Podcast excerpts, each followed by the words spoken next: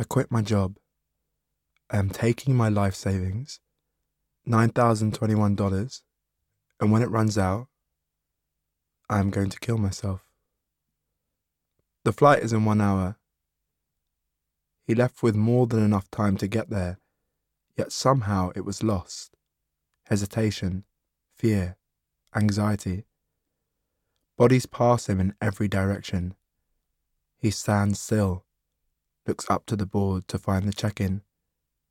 He sees a young blonde haired mother carrying her child.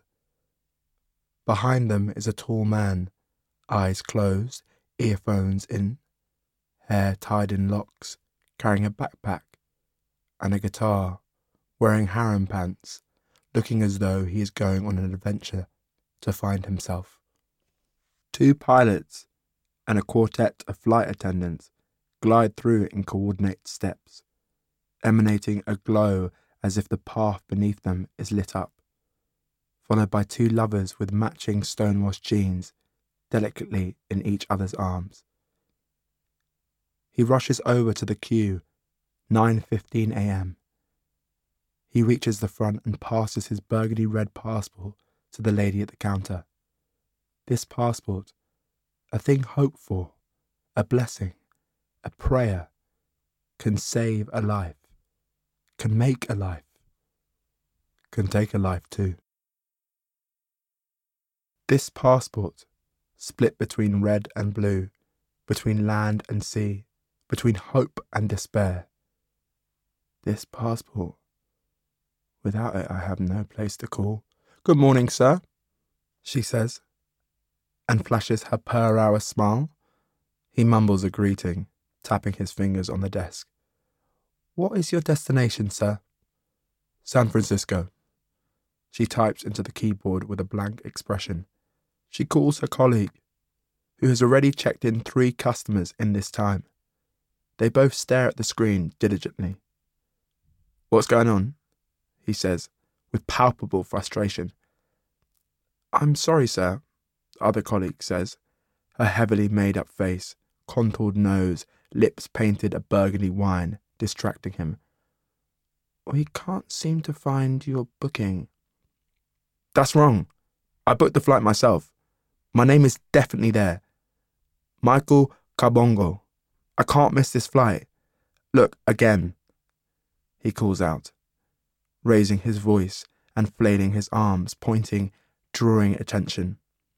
They look up at him, ignoring his outbursts, then at each other.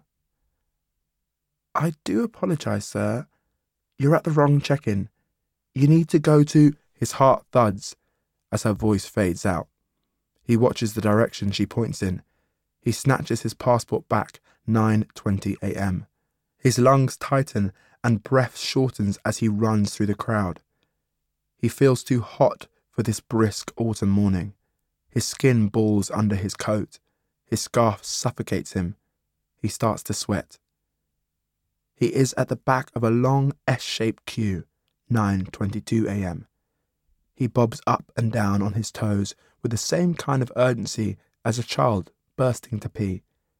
He mumbles under his breath, prompting others to look at him with suspicion.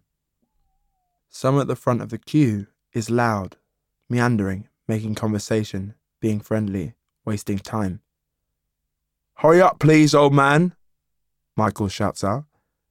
The others do that judgmental thing where they pretend not to have seen you.